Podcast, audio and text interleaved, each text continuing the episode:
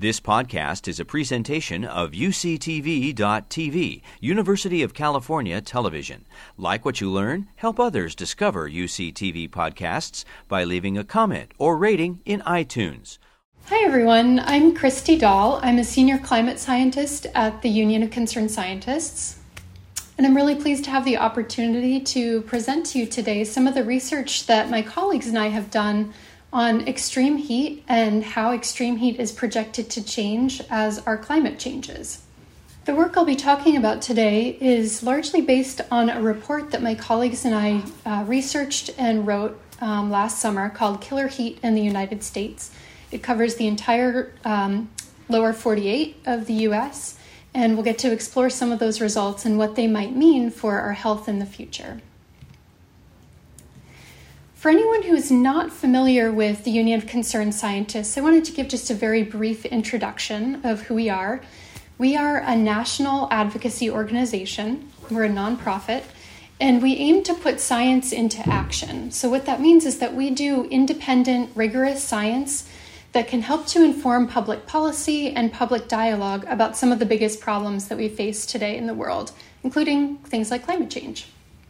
Uh, we're completely funded by uh, member donations and small foundations. So we don't take any money from industry or government, which really gives us the opportunity to do science that's very independent of those sorts of influences. So many of us have the perception that heat has become more and more of a problem in the US over the course of our lifetimes.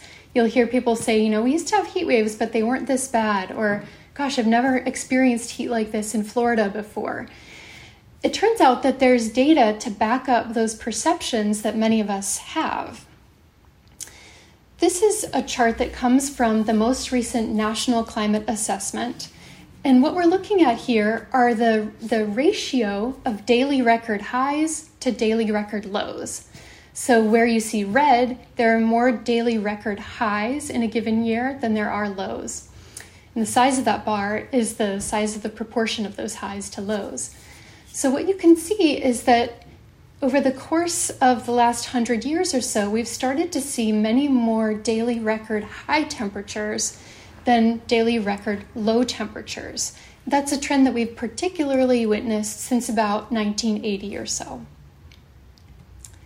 Another recent study that looked at average conditions across 50 cities in the US found that by many metrics, heat waves are becoming more severe and more intense. For example, if we look at the frequency of heat waves since the 1960s, we can see that across these 50 cities, heat waves have become more frequent. They've also become more intense. And the length of the season in which we experience extreme heat has become longer. So that means that we're starting to see this heat not just in July and August, but into some of those shoulder seasons as well.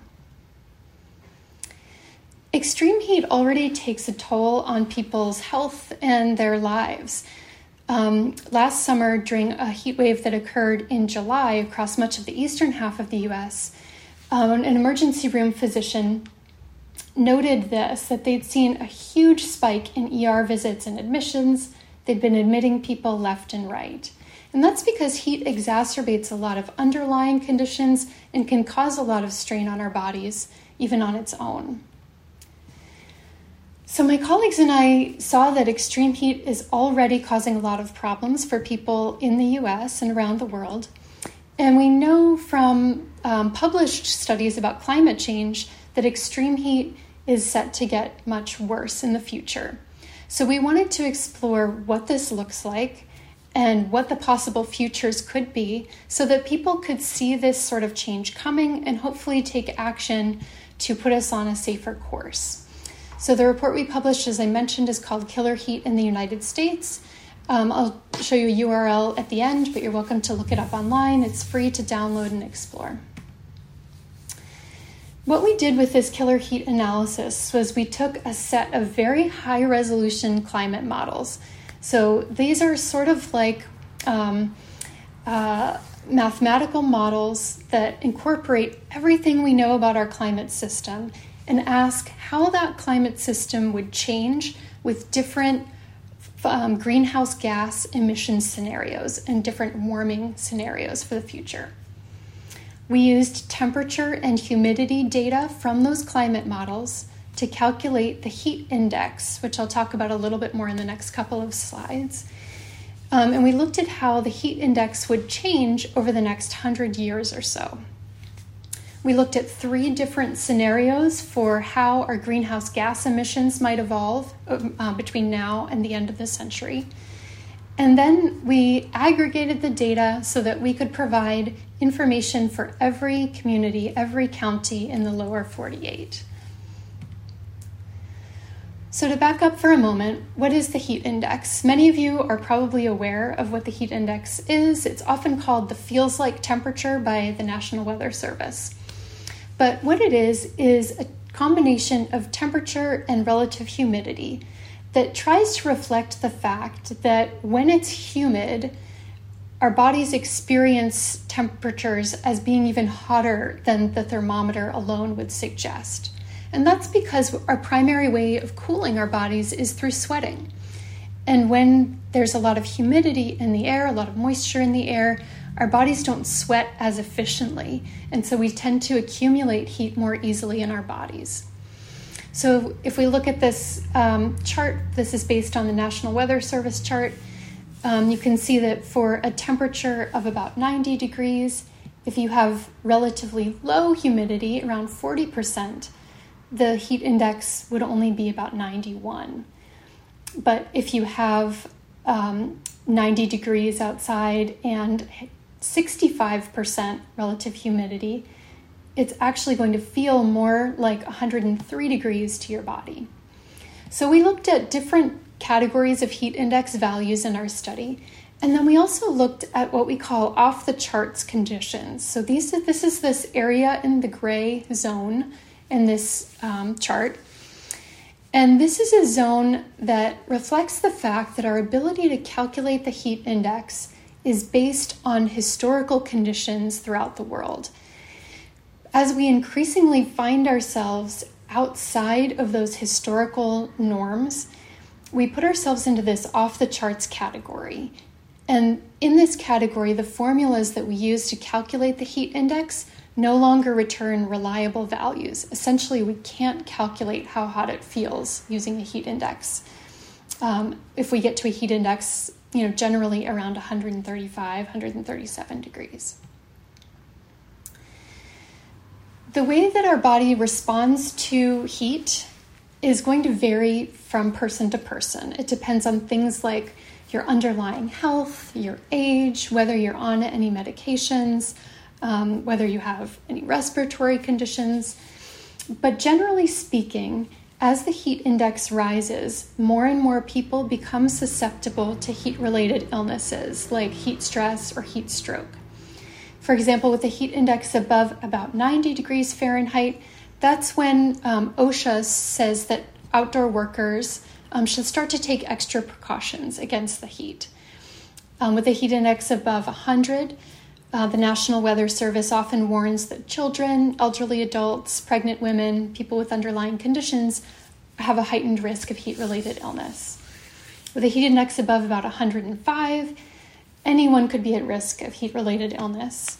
And with those um, off the charts conditions, we really don't know how people will cope with those kinds of, of um, weather conditions because they've historically been very unprecedented but presumably they'd be extremely dangerous for all people um, and could result in heat related illness or death. Heat affects our bodies in a number of different ways. Some of those ways are you could consider just a minor nuisance, um, like a headache or some dizziness, but some of them are truly life threatening, such as um, you know, reduced blood flow to the heart and heart attack um, many, many of the systems in our body are affected by heat. One of the more interesting and uh, to me effects as we were researching um, the effects of the heat on the body was that um, heat affects pregnant women in surprising ways. Um, we, the pregnant women who are exposed to extreme heat, particularly in the last trimester of their pregnancy, have a heightened risk of preterm delivery and even stillbirth. getting back to the climate piece for a moment, I mentioned that we looked at three different scenarios for how our um, how the planet could warm over the course of this century. These are based on three scenarios that we call the no action, slow action, and rapid action scenarios. And those are the red, yellow, and green lines here.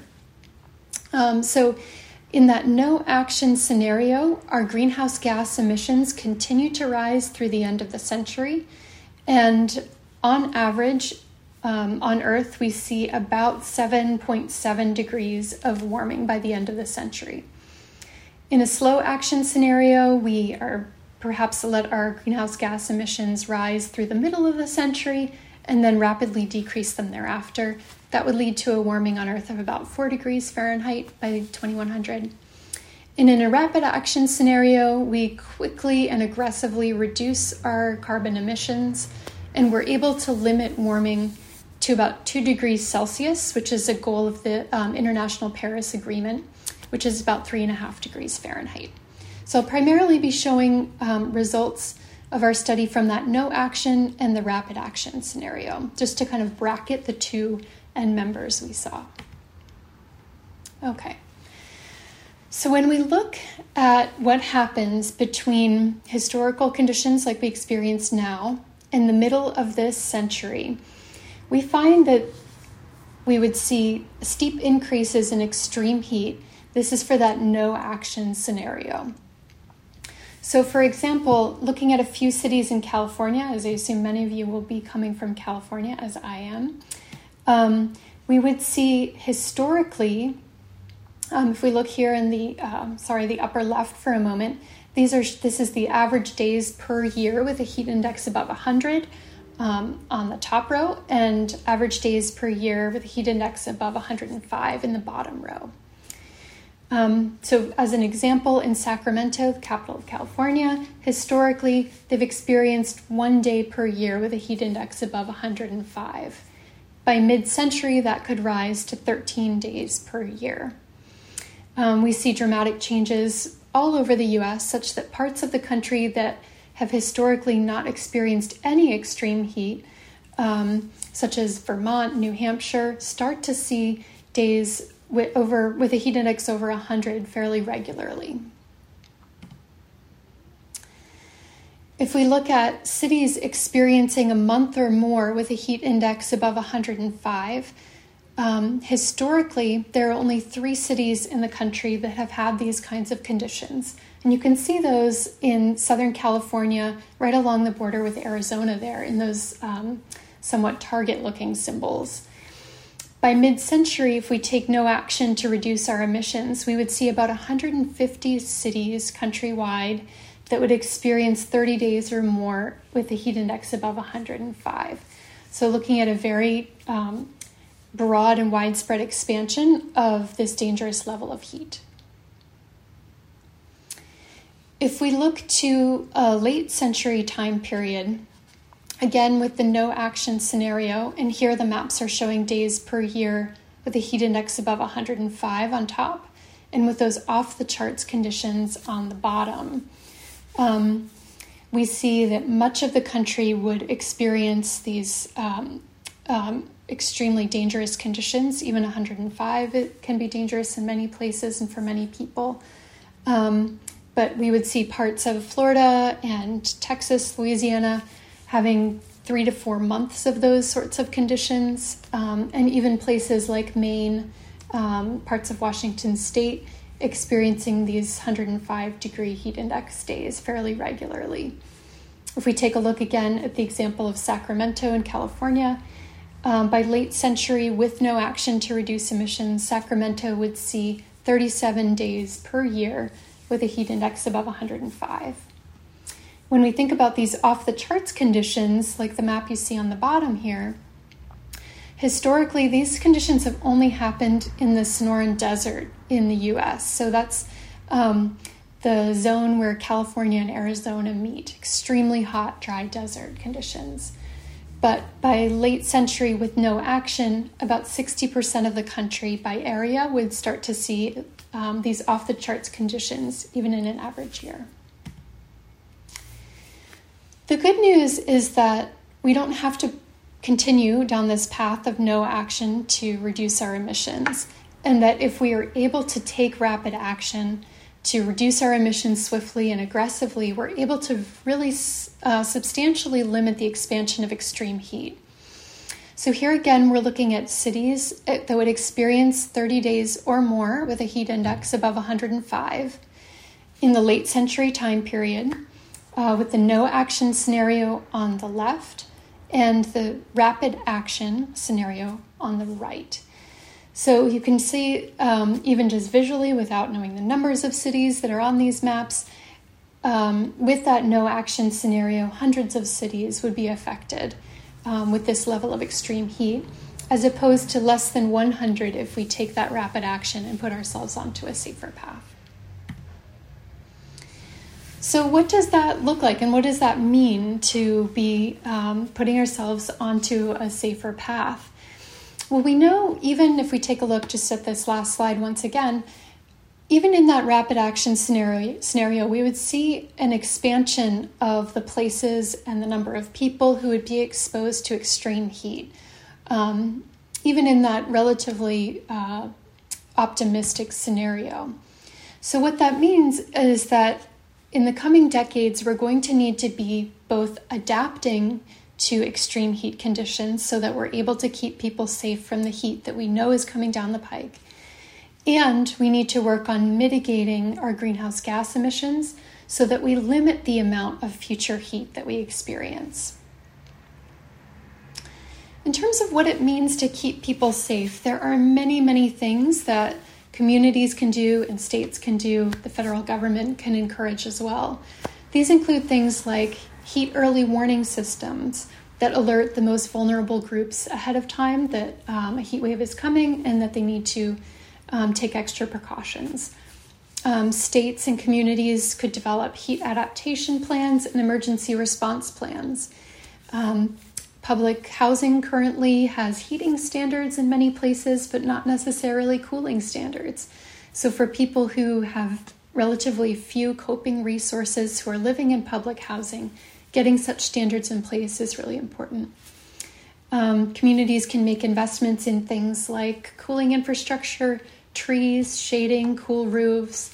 Um, often, some of our communities within urban areas that have historically not had a lot of resources um, also lack in things like trees. And so they, they tend to be hotter areas um, than, than neighborhoods that have more resources and um, have historically been planting trees. And so they've grown into these, these nice shade um, trees. Um, bill assistance programs for low income households are incredibly important.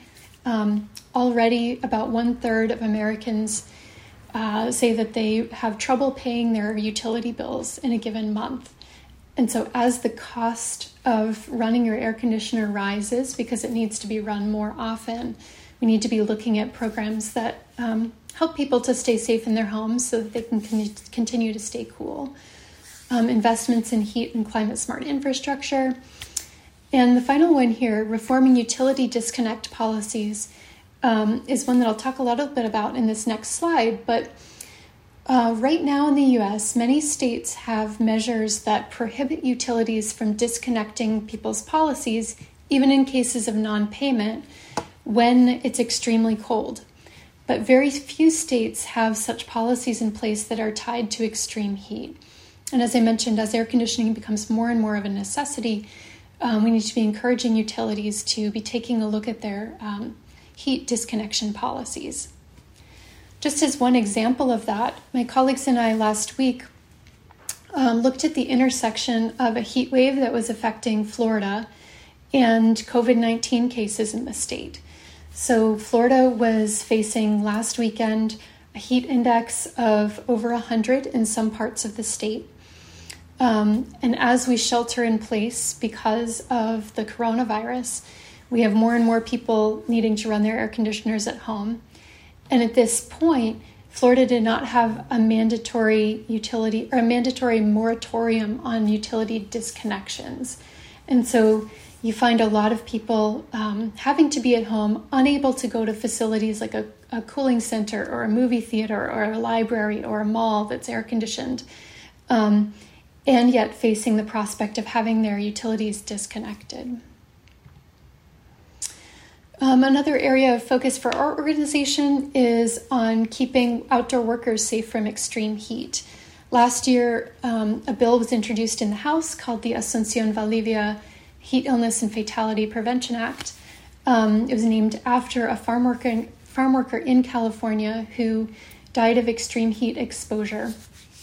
Um, and so it's it's somewhat to honor and recognize him and the the challenges that face um, not just farm workers but many workers in this country. Um, California and Washington are the only two states in the country that have um, not just recommendations on how employers need to um, pr- uh, protect workers in cases of extreme heat, but they're actually enforceable standards on the books. That's not the case at the national level. Um, it's not the case for most of our states, and so this act aims to um, aims to give Congress the power to to let OSHA direct those kinds of um, standards. So those were some of the adaptation uh, steps that we need to be taking to keep being, to keep people safe in the face of extreme heat. At the same time, we also need to be transitioning away from fossil fuels. Um, two of the largest sources of um, carbon emissions in our country and around the world are the electricity sector and our transportation sector.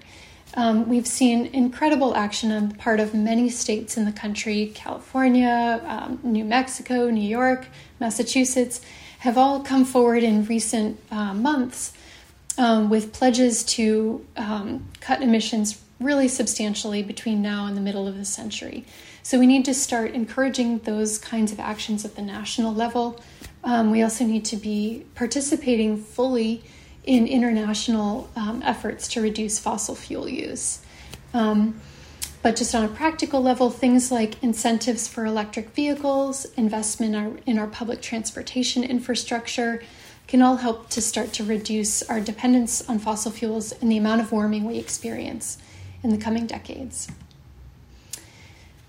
Many of those actions we take to reduce our fossil fuel use have co benefits in that they will they will positively impact um, the health of many people. So, this graph comes from a study done by my colleagues at UCS that looked at the exposure of different racial and ethnic groups in California to um, PM 2.5 air pollution. So, this is the same type of air pollution we get during wildfires, but in this case, they were looking at particulate matter pollution coming specifically from vehicles. We can see that African American and Latino communities in California um, are disproportionately exposed to um, poor air quality due to vehicles. So, as we think about transitioning to vehicles that run on electricity rather than gasoline, um, it's likely that we would see things like improved air quality that would translate into um, positive health outcomes for African American and Latino groups. Our Killer Heat Report has a number of really great resources that you can find online at ucsusa.org slash killerheat. We have an interactive mapping tool where you can click on any county you want in the lower 48 and you'll it'll bring up some information about how the frequency of extreme heat is projected to change under different scenarios. Um, we also have an interactive data widget where you could just type in your location, any city or county you want, um, hit go, and get those same sorts of statistics. Um, if there's anyone who really wants to dig into the data, you can download all the spreadsheets, and we also have a lot of Spanish language materials. So, with that, I'd like to thank you. I'm looking forward to your questions. Um, and if you'd like to learn more about the report, again, there's the the URL for the report itself. If you're interested in UCS just as an organization, we always, always encourage new memberships. Um, or if there are scientists in the audience, you can join our science network and um, get access to things like training for how to translate your science into um, public policy as well. So, thank you very much. You've been listening to a podcast by University of California Television.